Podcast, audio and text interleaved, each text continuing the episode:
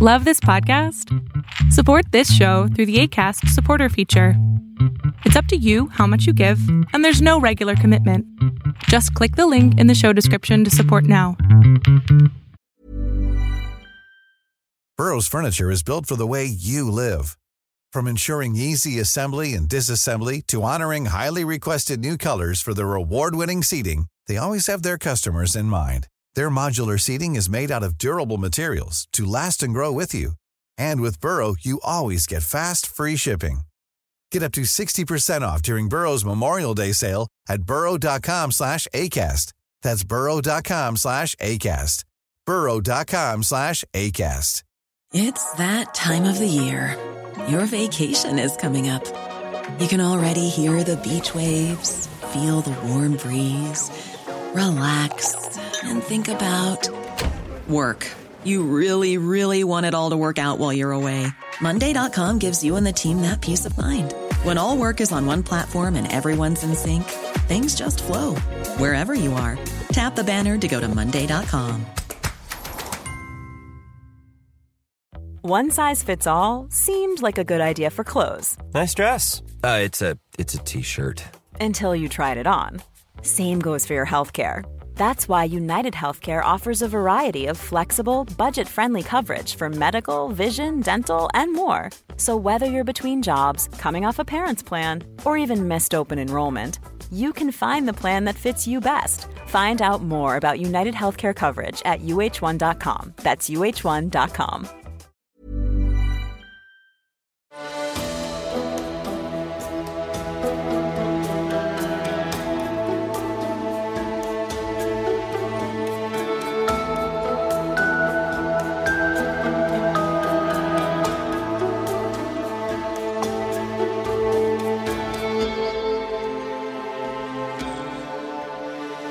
Welcome to the Serial Killer Podcast, the podcast dedicated to serial killers, who they were, what they did, and how. Episode 167. I am your Norwegian host, Thomas Rosaland Viborg Thun. Tonight, I present to you a reenactment of a typical Green River kill. Gary Ridgway killed so many women, it is difficult giving each of them a voice. As I have repeatedly stated on this show, it is too bad so little attention is given to the victims of serial killers, and so much given to the killers themselves. Therefore, I will try to present to you the full horror of Gary Ridgway's acts, the sheer depravity and carelessness of it, the actions of a purebred psychopath against young women whose only crime was trying to survive in a dog eat dog world. Enjoy. As always, I want to publicly thank my elite TSK Producers Club.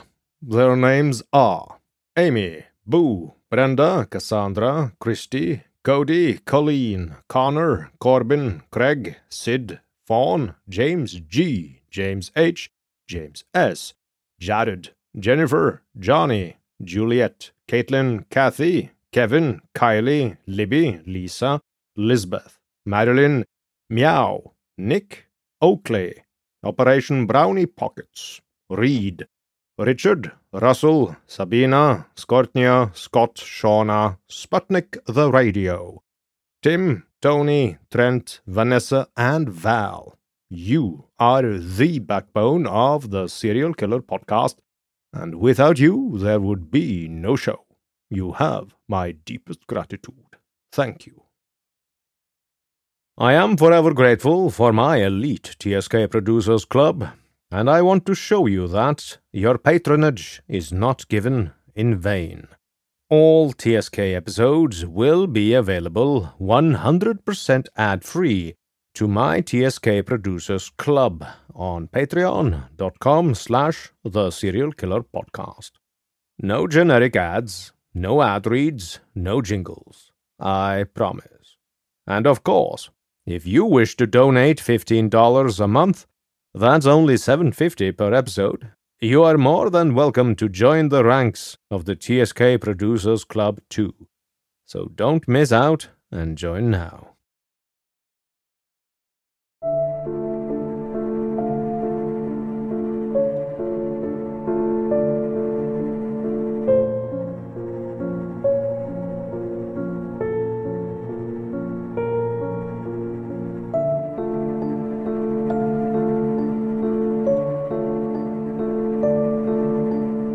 Imagine, if you will, dear listener, a man in a pickup truck. The man is, like his truck, nondescript. No one turns their heads as he walks or drives by. His eyes are a bit too close together, and his teeth are a bit buck toothed. These things give the man a rodent like look about him, weaselly. His hair is dirty blonde and his haircut is cheap. Sometimes he dons a moustache. This elevates his appearance somewhat, as it cloaks his buck teeth. The truck he is driving is a 1977 model GMC Sierra 2500 Classic Camper Edition. The color is maroon, but the paint is flaking off several places. You take the passenger's side as the man drives out of his driveway after dark. It's a clear night. The stars are out. The temperature is pleasant. It's only a few minutes' drive from the man's house to the Pacific Highway and the SeaTac Strip. Once there, the man cruises up and down the strip several times. Sometimes he slows down when he sees a girl, but she turned out to be older than what she looked like from afar. So he speeds up and drives away. At one point he stops and parks in an alley. There he sits, quietly, watching the strip like a theater stage. The prostitutes have a whole variety of costumes leather, lace, bra, no bra, high heels, leather boots that go all the way up to their thighs, no high heels, some are even barefoot. It's impossible to make out their faces from the alley.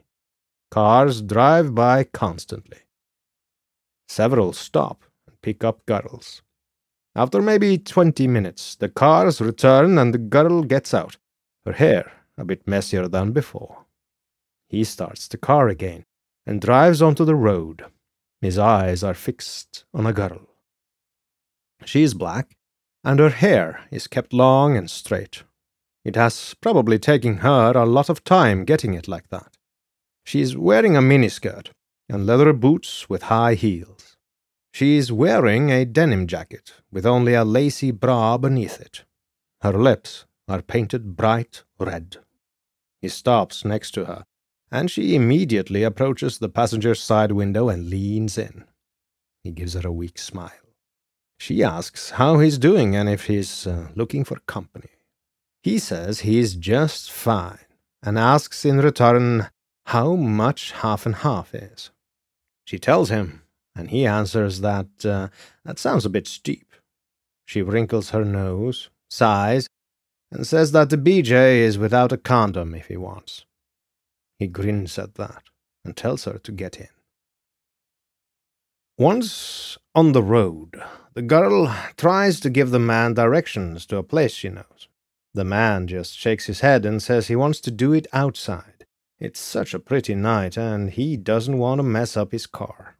Don't worry, he says. It's not far. You'll be back in no time.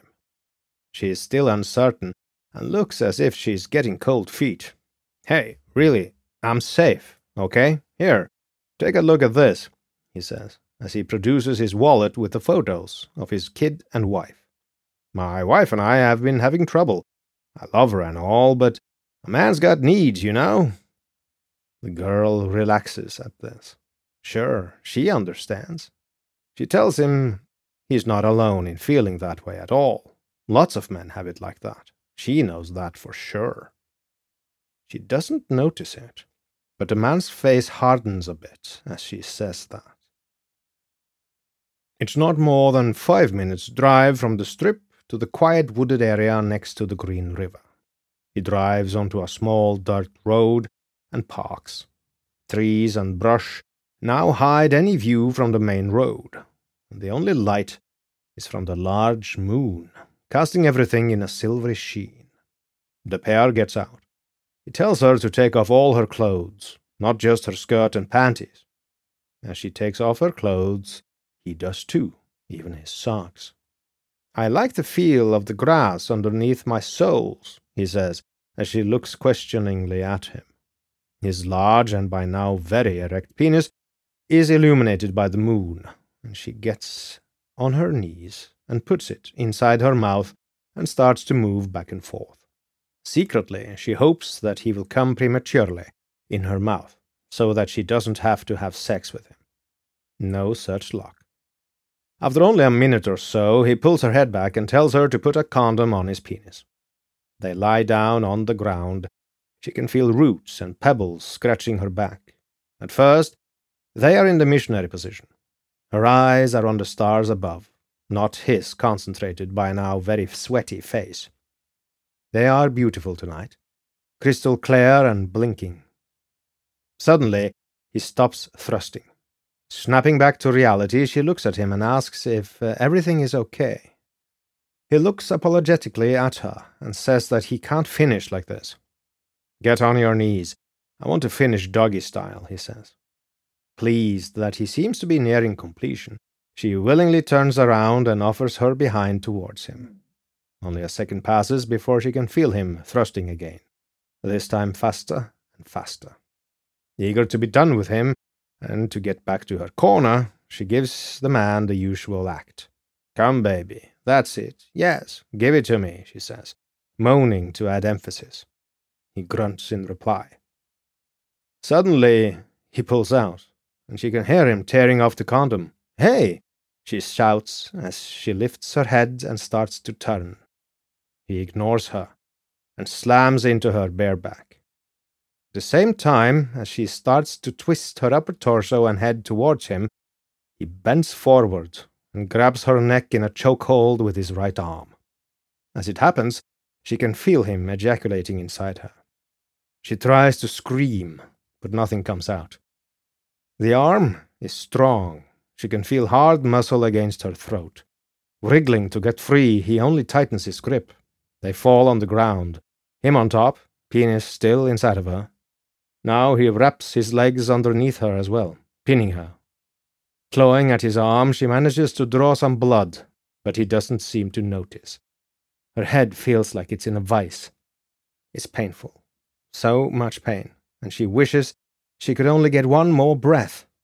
Nothing gives, and her eyes almost pop out from the pressure. Her lungs burn, the man, who introduced himself as Gary, doesn't say anything as the young woman slowly dies by his doing. After a couple of minutes, her body goes completely limp. He is still hard and still inside her as he lets her head flop to the ground. He spits on her before pulling out. Looking around, he spots some high brushes only a few meters further towards the river. He drags her limp body along the ground. Then, when he reaches the high brushes, he picks her up and tosses her into them. Walking away, he checks to see if one can spot the body from a distance, which one cannot. Satisfied, he meticulously picks up the used condom and puts it in his trouser pocket as he gets dressed before getting into his truck, revving it, and driving off back into the night. 16 kilometers south of Seattle's downtown, Pacific Highway South leaves the flat river valley on the city's southern edge to mount a long, bumpy ridge. The ridge, about 140 meters above sea level, runs for about uh, 20 kilometers to the south and Tacoma. The Pacific Highway, before the construction of the Interstate 5 freeway, was the state's main road tying Seattle to Tacoma, Olympia, Portland, and points farther south. Throughout the first part of the century, the ridge, known to locals as the High Line, for the roads connecting Tacoma to Seattle, remained rural. Dense forests of Douglas fir were cut down, then regrown. Scattered farms were hidden in the trees, accessed by dark gravel roads. Orchards, subsistence farming, and livestock raising were the most common means of employment for most of the ridge's population. Small game hunting was common, as was trapping and fishing in and around the small streams, ponds, and hillocks that gave the ridge its features. Numerous two lane blacktop roads ran east and west off the north south highway through tall firs down narrow, winding, unpopulated canyons to the Kent Valley below. affording knowledgeable drivers quick access to both areas, much like secret passages between rooms of a house. The domain of the King County Sheriff throughout the 1920s and 1930s the entire area was known as the lair of gamblers, bootleggers, cat house operators, and out and out thieves, who often used the dark, narrow side roads for their illicit commerce. Much of the rural character of the ridge began to change in 1942 when the Port of Seattle accepted a grant from the Civil Aeronautics Administration to build a new airport on top of the ridge the Seattle area's existing airfield, in the valley below, had originally been built by the Boeing Company, which later turned the field over to the King County government to operate. But Boeing Field, Boeing's field to Seattle's old timers, was too low in elevation to handle the large volume of air traffic government visionaries imagined for the Seattle area for the rest of the century. Fog often lay along the Duwamish River, where the Green River met the Black River before emptying into the harbor. The larger aircraft necessary for profitable commercial flight operations needed some new place to land, preferably above the weather. The ridge, with an average elevation of nearly 138 meters, was perfect. In 1942, earth moving equipment began tearing out hundreds of acres of trees, shrubbery, and leveling the rolling hills for the new airport's runways. Evicted in the name of this progress were two rabbit farms, a riding school, a frog ranch, a mushroom farm, a dog kennel, and perhaps forty residents. By 1945, the airfield was finished. In 1948, Construction began to widen Pacific Highway in the area of the airport. Soon, most of the remaining trees and farms along the highway's route made way for highway oriented businesses. By the mid 1950s, both sides of the road were crowded with gas stations, motels, diners, used car lots, honky tonk saloons, truck garages, billboards, parking lots, junk stores, gem shops, real estate offices, and the like, all jammed elbow to elbow along the highway's edge in a mad scramble. It's that time of the year. Your vacation is coming up. You can already hear the beach waves, feel the warm breeze, relax, and think about work. You really, really want it all to work out while you're away. Monday.com gives you and the team that peace of mind. When all work is on one platform and everyone's in sync, things just flow wherever you are. Tap the banner to go to Monday.com. There's never been a faster or easier way to start your weight loss journey than with PlushCare. PlushCare accepts most insurance plans and gives you online access to board certified physicians who can prescribe FDA approved weight loss medications like Wegovy and Zepbound for those who qualify Take charge of your health and speak with a board certified physician about a weight loss plan that's right for you. Get started today at plushcare.com slash weight loss. That's plushcare.com slash weight loss. Plushcare.com slash weight loss. This episode is sponsored by BetterHelp.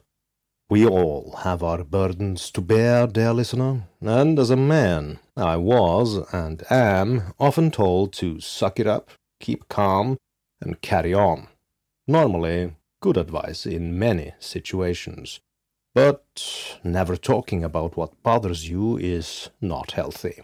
Therapy is great to get things off your chest, to vent, and best of all, to figure out how to work through whatever's weighing you down.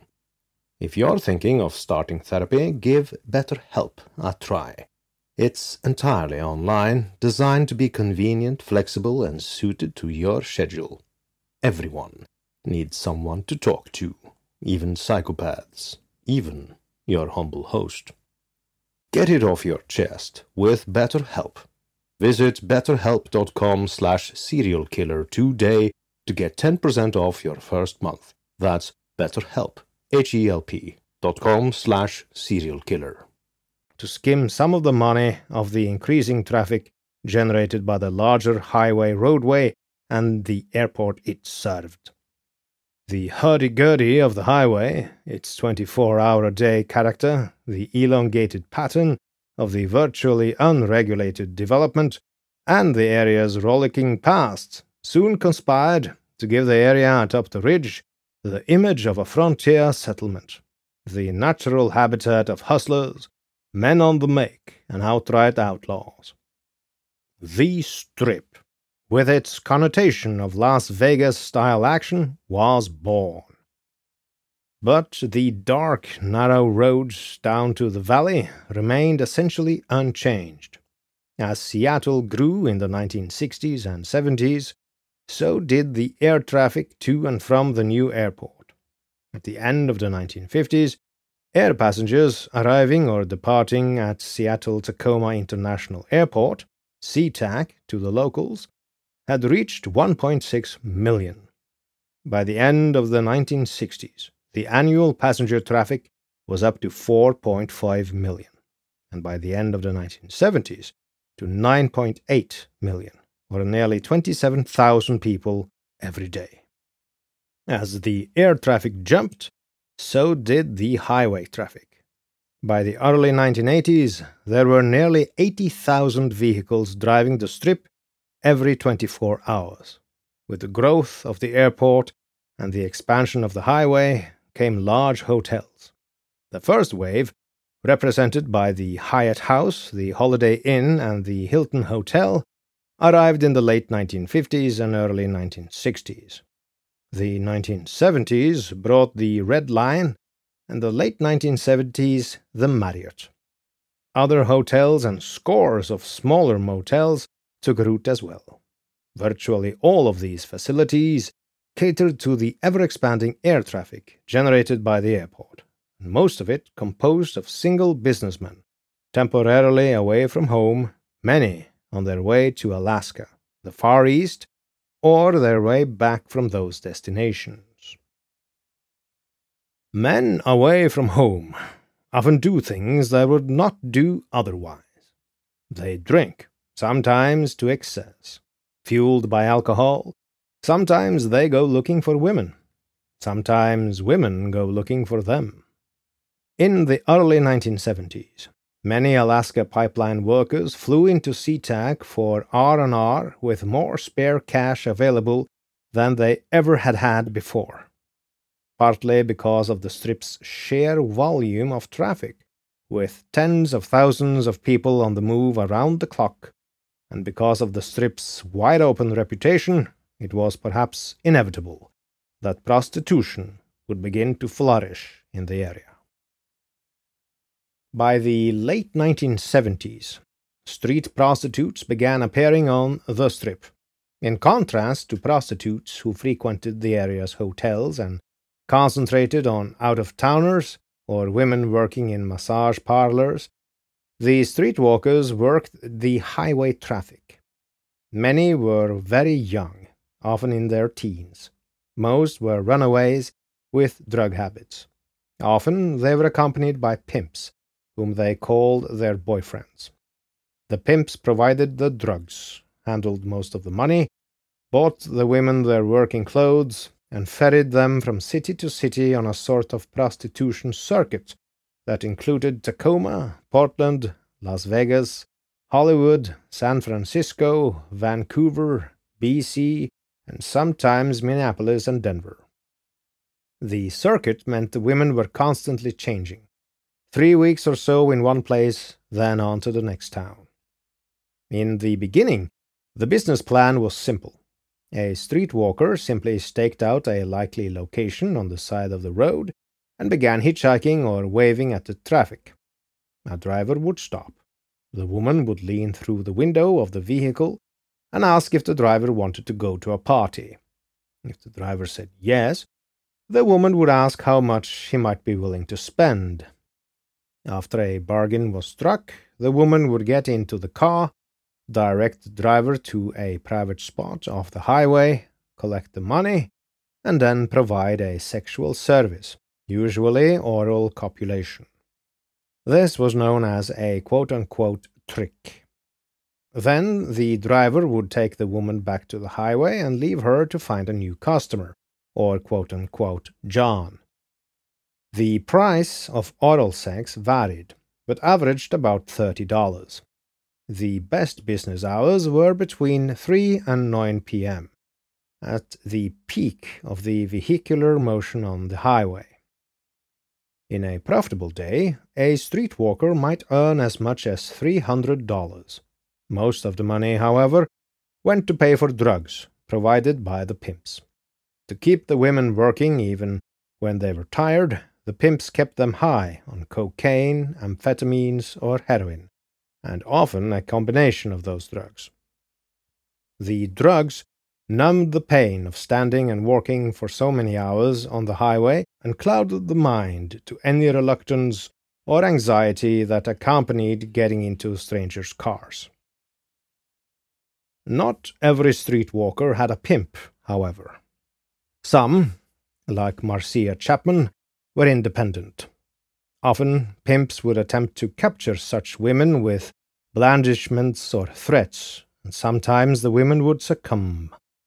The rape and beating of Chapman, only weeks before her disappearance, may have been one such instance. But Chapman did not give in. She knew what a pimp was like, and she needed the money for her kids, not some low-life thug. In trying to convince a woman to work for him, a pimp might offer a woman protection, from other pimps to be sure, but also from Johns bent on robbing or raping them. In actual practice, however, this protection was very limited. Often, when a woman ran into trouble during a trick, the pimp was in a motel room, cutting drugs or socializing with other pimps. It was unusual for a pimp to keep watch over his quote unquote hoe, short for whore, as the pimps called the girls they quote unquote employed, unless the pimp was unsure of his working girl's loyalty. The main thing the pimps were interested in was the girl's income. If she did not generate enough, or complained about the work, the pimp often terrorized her, sometimes beating her with wire coat hangers, burning her with cigarettes, or inflicting small cuts with a knife. Most women were so frightened of their pimps they refused to testify against them, or otherwise provide any information about the pimp's activities to anyone. If a woman reported that she had been beaten, raped, or robbed during a trick, the pimp usually shrugged it off as one of the dangers being in the sex trade. While the original clientele of prostitutes on the strip was among traveling men, with the coming of the street workers, a market of local Johns also developed. The locals were usually men who lived in South King County, who worked in the area, down in the valley at Boeing or in Tacoma. After getting off work, such men would drive to the strip cash their paychecks, and start drinking in the taverns along the roadside. Between 5 and 7 p.m., many would start home, see a prostitute waving by the side of the road, and pick her up. By the early 1980s, the number of streetwalkers working the strip had exploded. At a peak in 1982 and 1983, literally hundreds of women shouted, waved, gestured and pantomimed their wares on the stretch of highway that ran from the beginning of the strip at South 139th Street and extended south to about South 272nd Street, a distance of perhaps 16 kilometers. The street prostitution problem was compounded enormously by a federally funded Port of Seattle program to acquire and remove thousands of houses under the airport's flight paths, north and south of the airport. Beginning in 1975, the Port of Seattle bought the houses, boarded them up, and shut off all power, water, and lighting to the old neighborhoods, pending the eventual removal of the houses. The resulting clear zones of vacant residential lots, overgrown landscapes, and boarded up houses all under the shrieking blanket of incoming and outgoing airliners, was a perfect place for prostitutes to take their tricks. As it turned out, it was also a perfect place to commit murder. Combined with the explosive growth in street prostitution in the SeaTac area was a growth in narcotics related crime. Hundreds of teenagers were reported missing by loved ones. Most of them had been swallowed up by drugs and the bad company drugs came with. The police had little chance in finding these kids, and at the time, not much effort was spent doing so either. One man who did not take this sitting down was a taxicab named James Michael Tyndall. He had filed a missing persons report for a 17 year old girl named Giselle Lovvorn. The police did little or nothing to find her, so much like in the fantastic film Taxi Driver, James took it upon himself to rescue her. He had met Lovvorn when she was 14, and the pair had fallen in love and moved in together in Seattle in the spring of 1982. Lovvorn had left the apartment she and Tyndall shared with several others on Saturday afternoon, the 17th of July, two days after Coffield's body had been found in the Green River. To get around, Lovvorn usually hitchhiked. That day she had been headed out to the strip to turn, according to Tyndall's statement to police, three or four tricks. Afterward, she was to meet Tyndall at his airport cab stand. Instead, Lovvorn had simply vanished, leaving behind her backpack, clothes, money, and cigarettes. She had taken her small clutch purse, the one she used to carry her knife, and her condoms, both tools of her trade. Giselle was just under five feet five, with blonde hair and blue eyes. She weighed less than 54 kilos. When police asked for a picture of Giselle, Tyndall gave them a snapshot of a smiling animated Giselle that made her look like a junior high school student. The police had told Tyndall that Giselle probably wasn't missing at all. She was a prostitute, so she had probably simply left Tyndall for some other pimp. They made it clear the case of her missing was not a priority to say the least. Tyndall thought if the cops wouldn't do anything, he would. He spent the next two weeks cruising the strip, showing Lovvorn's pictures to strangers, haunting cab stands and coffee shops where cabbies, pimps, hookers, and cops hung out. Everyone just shook their heads. Tyndall offered a $500 reward to anyone who had information about Giselle. He told people to, and I quote, just ask for catnip, end quote, using the nickname he used on the streets. By late July, Tyndall had twice heard rumors that Giselle had been kidnapped by two pimps nicknamed Peaches and Pretty Tony. Once one of Giselle's Johns had called asking for her. The John said he had seen Giselle downtown that afternoon, sporting a black eye and looking dazed. She hadn't even recognized him the John said. Then another man told Tyndall that he had seen Giselle in the coffee shop of a downtown hotel, sitting with a pimp. Giselle had dyed her hair black, Tyndall was told. That clinched it. Tyndall was sure these dirty pimps were holding his Giselle prisoner, just like in the movie Taxi Driver. But when he reported this to police, they said they had no record of any pimps using those names.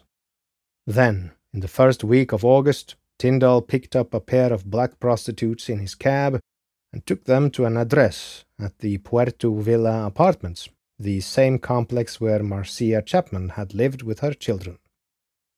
On the way, Tyndall overheard the two women talking about Pretty Tony and heard them mention peaches. He immediately pulled over to the side of the road and said, What do you know about Peaches and Pretty Tony? The women told him Pretty Tony was the top enforcer for the man known as Peaches. Tyndall showed his picture of Giselle to the women. They told him in turn they had not seen her around for a week or so. In Tyndall's mind, This confirmed his conviction that Pretty Tony and Peaches had Giselle. This he also reported to police, who made it clear they did not really care. And so it is that we end part 5 in the tale of the Green River Killer. Next episode will continue our hunt for America's second most prolific serial killer. In particular, we will explore further the fate of young Giselle. So, as they say in the land of radio, stay tuned. Finally, I wish to thank you, dear listener, for listening. If you like this podcast, you can support it by donating on patreon.com slash the serial killer podcast, by leaving a review on Apple Podcasts, facebook.com slash the SK podcast, or by posting on the subreddit the SK podcast. Thank you. Good night and good luck.